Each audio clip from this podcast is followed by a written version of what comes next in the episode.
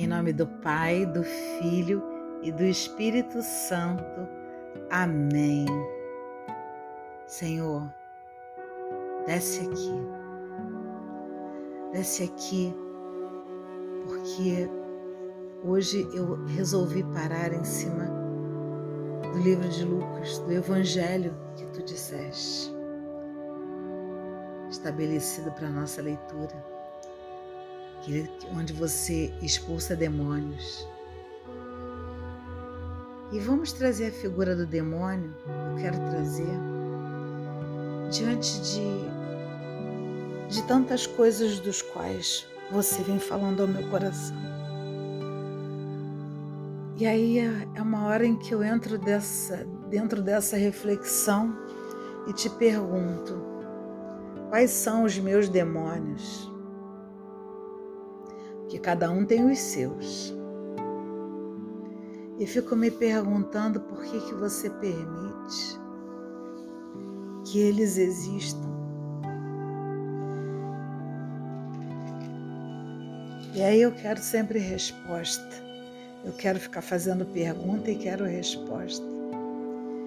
E eu sei que na realidade não é assim que as coisas funcionam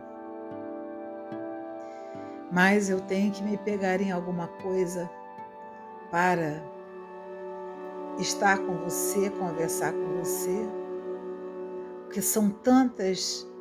Ah, ah, eu sei que são muitas felicidades. Você pode, ah, Luciana, mas é, também tem, tá, também tem isso, também tem aquilo, mas nossa, mas é tanta amargura, tanta tristeza no mundo, é, é, é tanta coisa horrível e eu não entendo por que, que isso acontece eu quero entender. Eu quero entender e para eu entender eu preciso perguntar e eu só posso perguntar para você. Porque só você né, tem a ciência. Você é onipresente, onisciente onipotente. Então, é de você que eu quero resposta. É contigo, não pode ser com mais ninguém.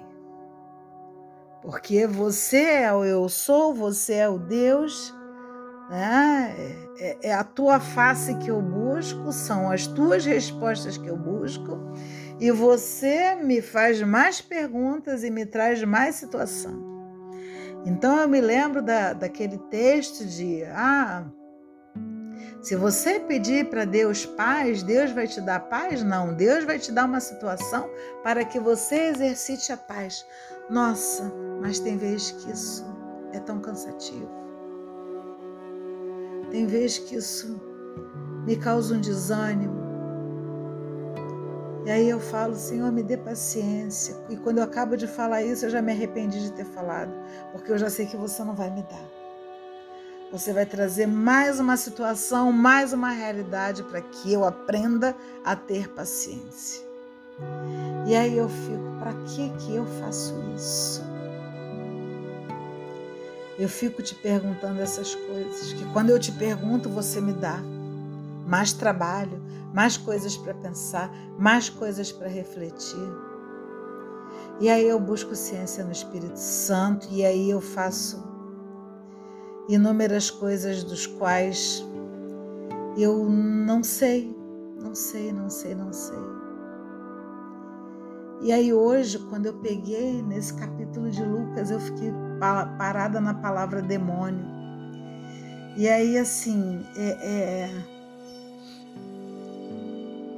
na, naquele, nessa, nessa fala, né, onde as pessoas realmente te acusam de expulsar um demônio, em nome do demônio, é claro que é de uma ignorância completa e total.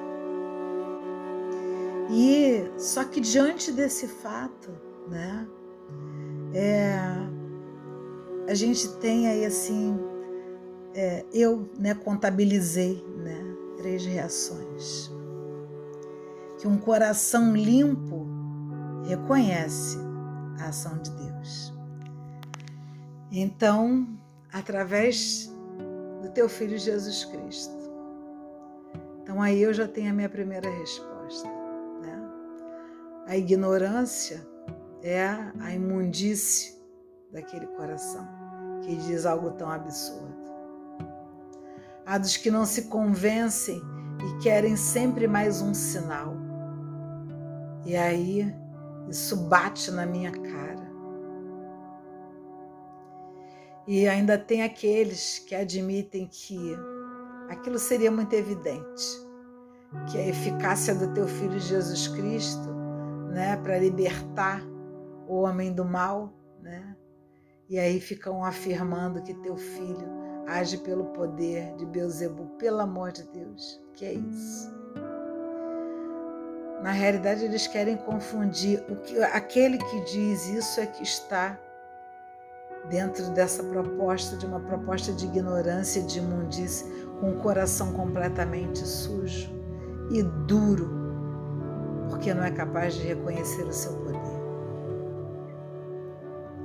E aí prefere agir com indiferença. Na realidade, você está claramente dizendo ali que você está nos convidando para uma vida nova. Que a minha fé e a minha disponibilidade diante do Espírito Santo vai me fazer ser capaz de identificar e de transformar ódio em amor, tristeza em alegria e de guerra em paz. E aí eu lembro do que nós lemos, nos, eu li né, nos últimos capítulos, todos nós que estão aqui comigo, nesse momento da, dessa conversa contigo, onde nós lemos tanta essa palavra, vemos tanta guerra e paz, e a gente ainda está no capítulo 16.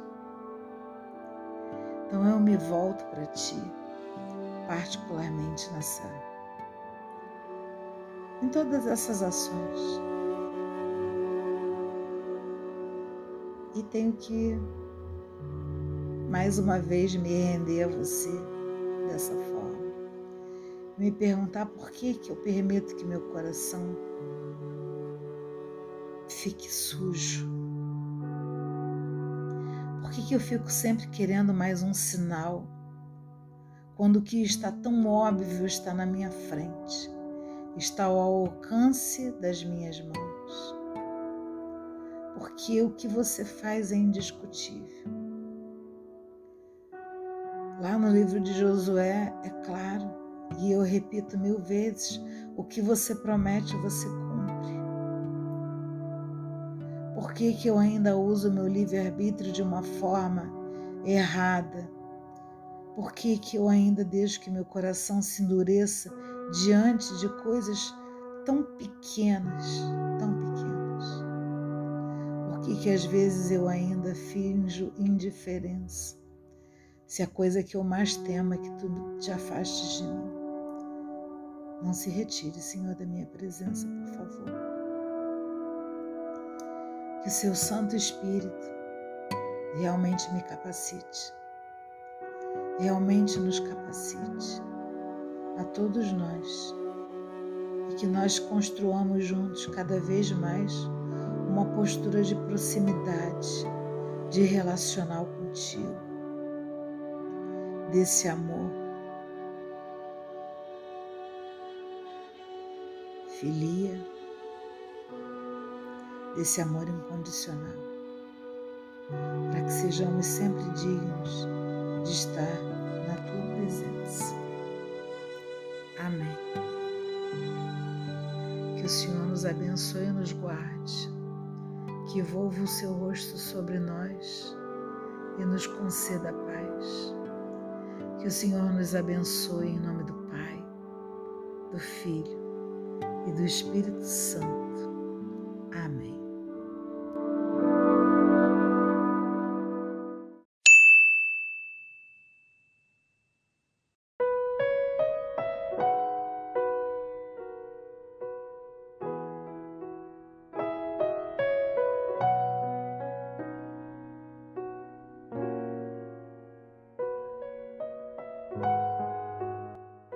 Em nome do Pai, do Filho e do Espírito Santo. Amém. Vinde, Espírito Santo, enchei os corações dos vossos fiéis e acendei neles o fogo do vosso amor. Enviai o vosso Espírito e tudo será criado, e renovareis a face da terra. Oremos, ó Deus que instruíste os corações dos vossos fiéis, com a luz do Espírito Santo, fazei que apreciemos corretamente todas as coisas segundo o mesmo Espírito, e gozemos sempre de Sua consolação. Por Cristo Senhor nosso. Amém. Senhor, mais uma vez eu peço, desce aqui,